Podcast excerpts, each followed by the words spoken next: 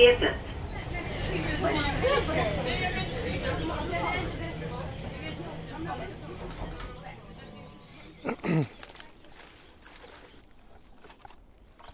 Här är nästan, det är nästan för läskigt för att gå där. Ja, det börjar bli mörket. Ja, precis. Men Det var eh, lättare för ett par år sedan. Då var det mycket, då var det mycket mindre döda träd som låg här.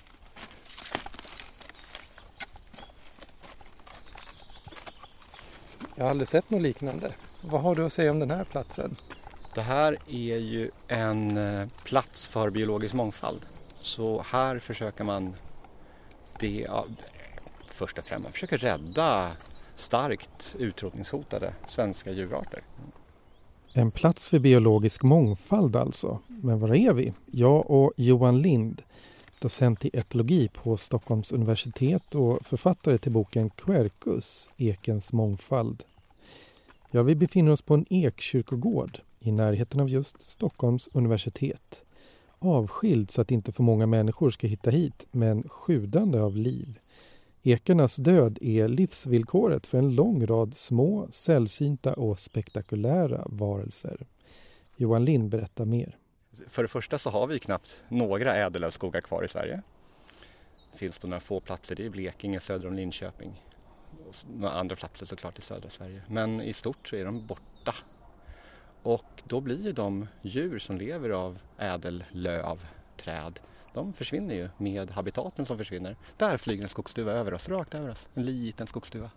Ser den hälften så stor som en ringduva nästan. Så, eh, så det här är en plats där man tar eh, ekar från det här området som har dött, fallit, ramlat eller för att de har varit farliga varit, eh, har varit tvingade att såga ner dem. Och så lägger man då det här för att svampar, lavar, skalbaggar eh, och de som lever på dem så att säga, parasitsteklar och så vidare, ska kunna leva här då. Så det här är en naturvårdsinsats. Johan Lind förklarar att det är extra viktigt att den döda ekveden inte försvinner från området. Att människan inte städar upp för att skapa en, för oss, estetiskt tilltalande park. Förklaringen är att det är så många djur som är beroende av veden för sin överlevnad. Och då pratar vi inte minst om det lilla krypet som vi kommit hit för att kolla på. Ett kryp som faktiskt bara finns just här och på en annan lokal i Sverige. Det handlar om den bredbandade ekbarkbocken. Men du, det finns ju rariteter här också. Ja, V- vad, är det för något? Eh, Det är ju en av våra finaste skalbaggar i Sverige. Det- är en stor långhorning som i sin färgteckning då har utvecklat ett, eh, en, ett härmande utseende. Så de ser ut som bålgetingar. Mm. De är svart och gulrandiga och när de springer omkring och det är varmt ute, det är lite varmare än idag gärna, så springer de så lite ryckigt getingaktigt så de är riktigt läckra. Eh, Men jag hade tur så jag var här lite före dig ju. Mm. Så jag hann faktiskt eh, jag hann hitta en precis innan vi kom. Så jag har den här. Ska vi sätta ut den på Ja, stocken? Så jag har den här i en burk. Då öppnar jag burken. Här ser du. Ser den alldeles trött ut.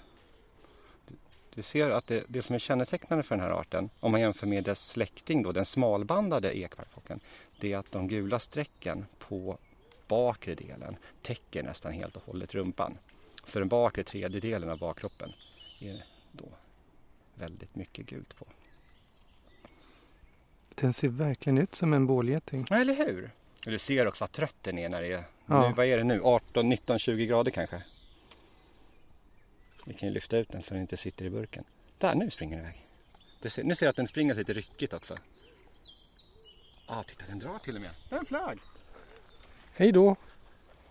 Men eh, det där är ju då en av Sveriges eh, sällsyntare skalbaggar. Den är starkt hotad på den svenska rödlistan, klassad som starkt hotad i Sverige. Och den, det här är då, här på norra Djurgården så är det tills förra året den enda förekomsten av bredbandad ekbarkbock i Sverige och i hela norra Europa.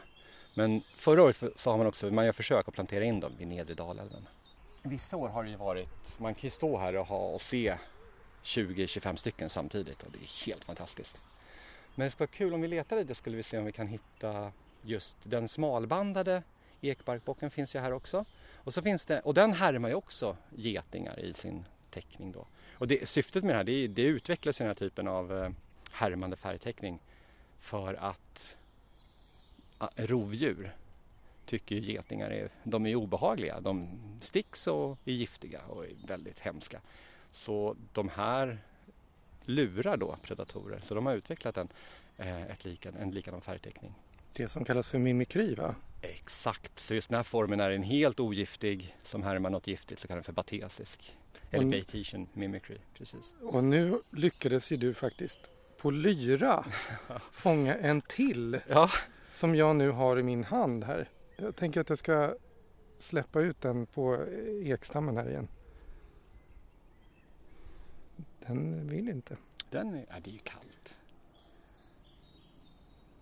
Det var ganska skönt att vara på en varm hand kanske. Ja. Och sen är det om du, om du vänder på den.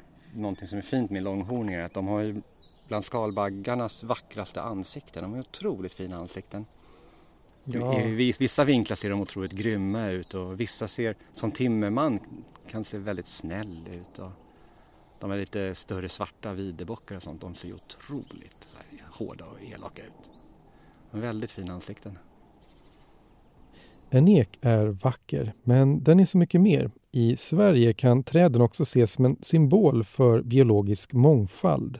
Uppemot 1500 arter är mer eller mindre beroende av eken för sin överlevnad. Det handlar om allt ifrån lavar och mossor till skalbaggar. Och det märks när vi går runt där på Ekkyrkogården.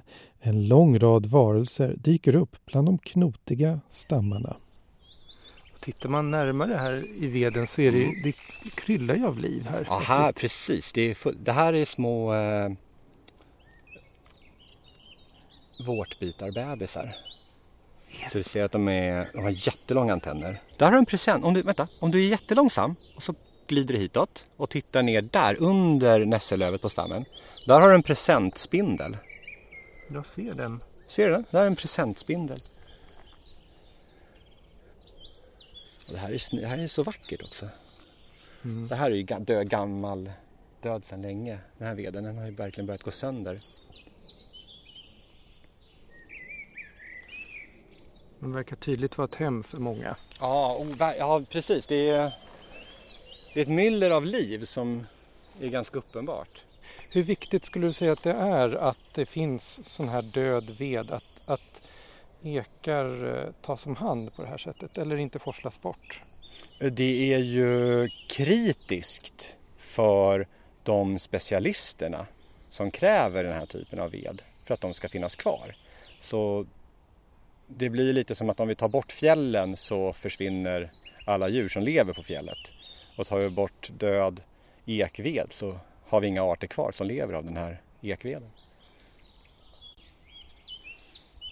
Så där nere går en bredbandad. Nu kommer värmen, ser du det? Nu börjar den vakna till liv. Vad häftigt, där har du en bredbandad, går där nere, ser du?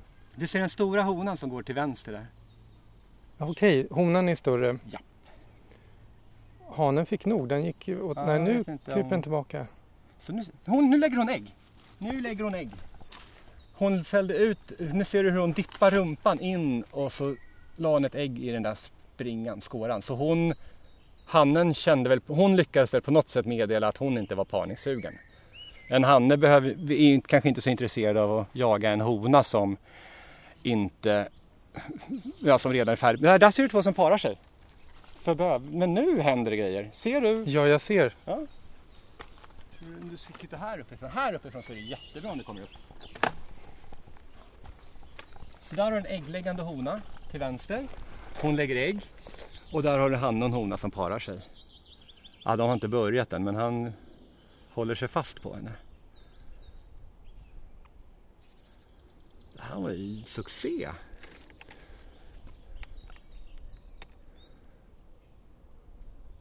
Hur ofta ser man det här?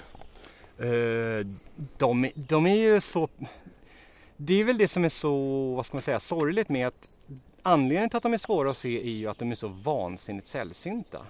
Så om den här typen av ved skulle finnas så är de ju hur tydliga som helst. Så hade vi haft mer sån här natur så hade den varit mycket lättare att hitta. Så här på lite håll så ser de ju också ännu mer ut som getingar. Ja, tycker jag. eller hur? Det var ju kul. Vad är vi uppe i? Fem eller sex bredvandade i alla fall. Ja, Det var kul!